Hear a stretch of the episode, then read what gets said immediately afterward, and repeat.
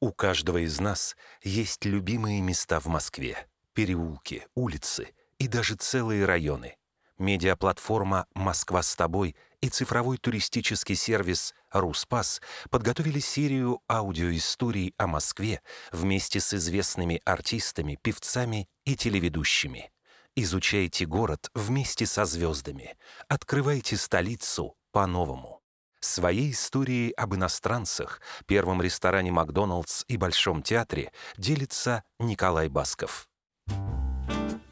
Здравствуйте, я Николай Басков и безумно счастлив, что я москвич, родился в Москве, в первом роддоме, поэтому сегодня расскажу о тех местах, которые для меня дороги, которые для меня э, насыщены определенными эмоциями.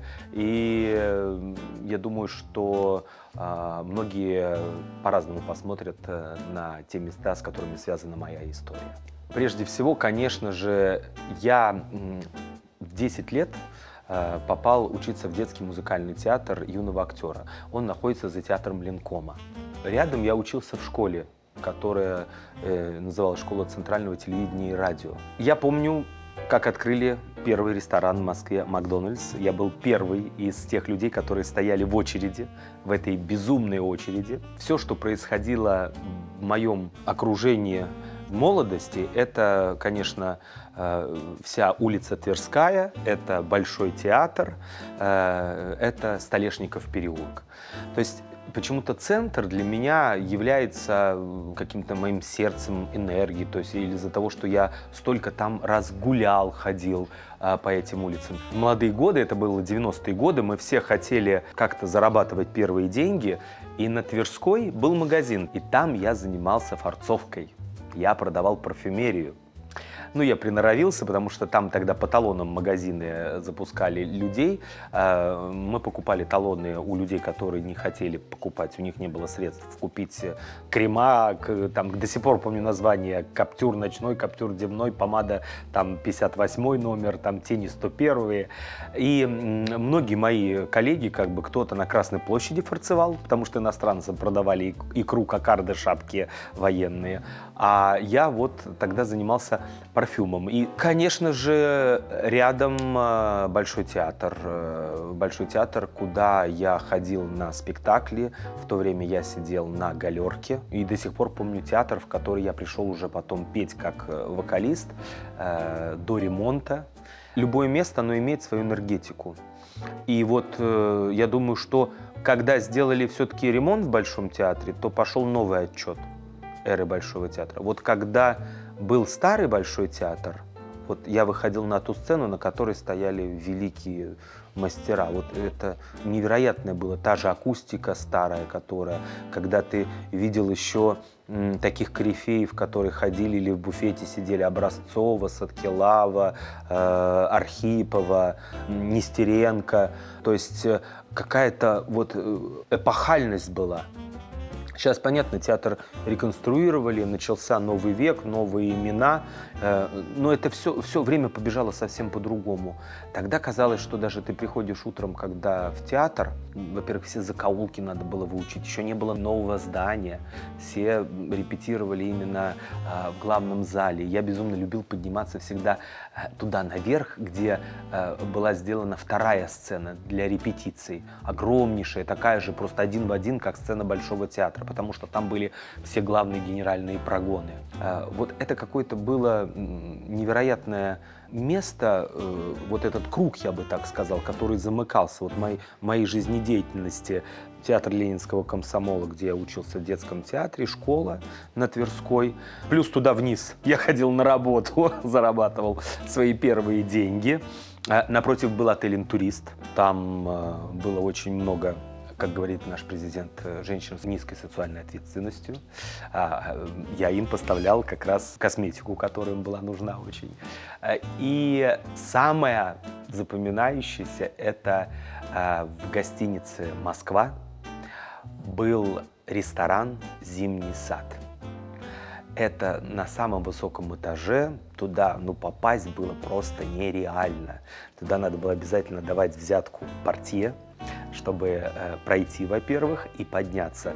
Там всегда считалось, это лучшее место, это лучшие столики. Туда приходили люди, э, которые тогда зарабатывали шальные деньги, и там ну, были танцы, гульки такие, были разборки, были э, драки.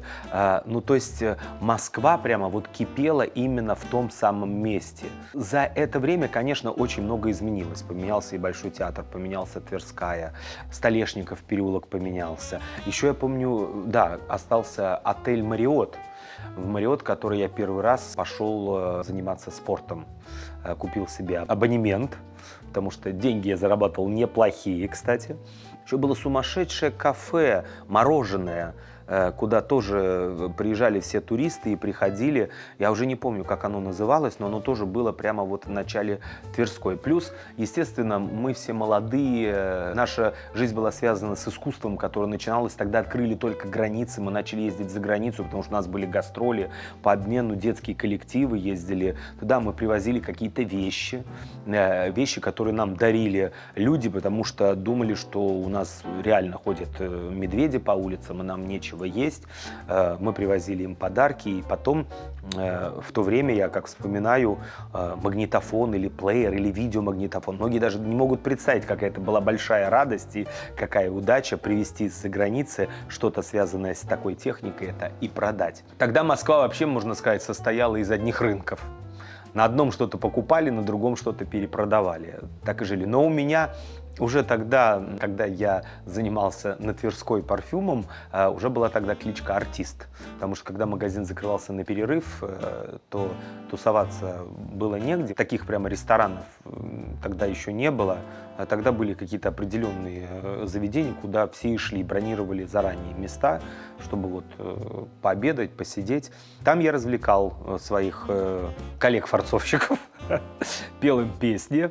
И Конечно же, рядом еще находился, к сожалению, уже несуществующий концертный зал «Россия», который сейчас называется «Зарядье». Это был огромнейший комплекс. А это была самая большая гостиница, как я знаю, вообще в стране, а то говорят даже и в Европе, а, в которой находился и концертный зал, в котором находились рестораны, в которых находились какие-то магазины. Там все время были тусовки. То есть вот в Москву, если приедешь, то чтобы с кем-то познакомиться, как-то оказаться в, в какой-то ситуации того, что тебе надо куда-то продвинуться и завести какое-то нужное знакомство, то все ехали в концертный зал «Россия».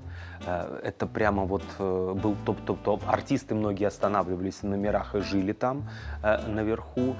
Каждый день были концерты. И сам этот комплекс, он был, ну как сказать, он как улей был. Там все время все кипело, гремело. Вот сейчас заряде, оно более спокойное. То есть приходят люди, это такое, как бы сказать, красивое, эстетическое, культурное место Москвы.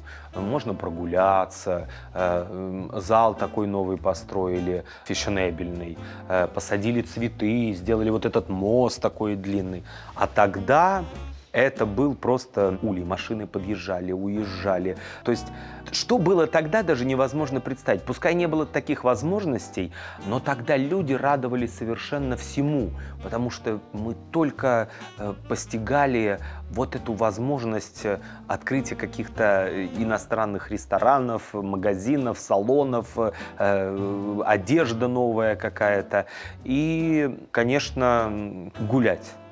Москвичи всегда любили гулять. Я всегда любил, например, даже мои первые романтические увлечения, которые были, я помню, такой моей первой любовью была замечательная актриса Наташа Громушкина. И я никогда не забуду, как мы с ней именно гуляли по ночной Москве. Именно вот по этому маршруту мы шли до Тверской, доходили в ресторан «Москва», там сидели, потом выходили из ресторана, заворачивали к колонному залу э, и шли туда наверх, заходили в Столешников переулок. Там еще были э, кафешки такие, там сидели, выходили обратно наверх э, к Тверской, к метро. Там уже, я помню, ловили такси.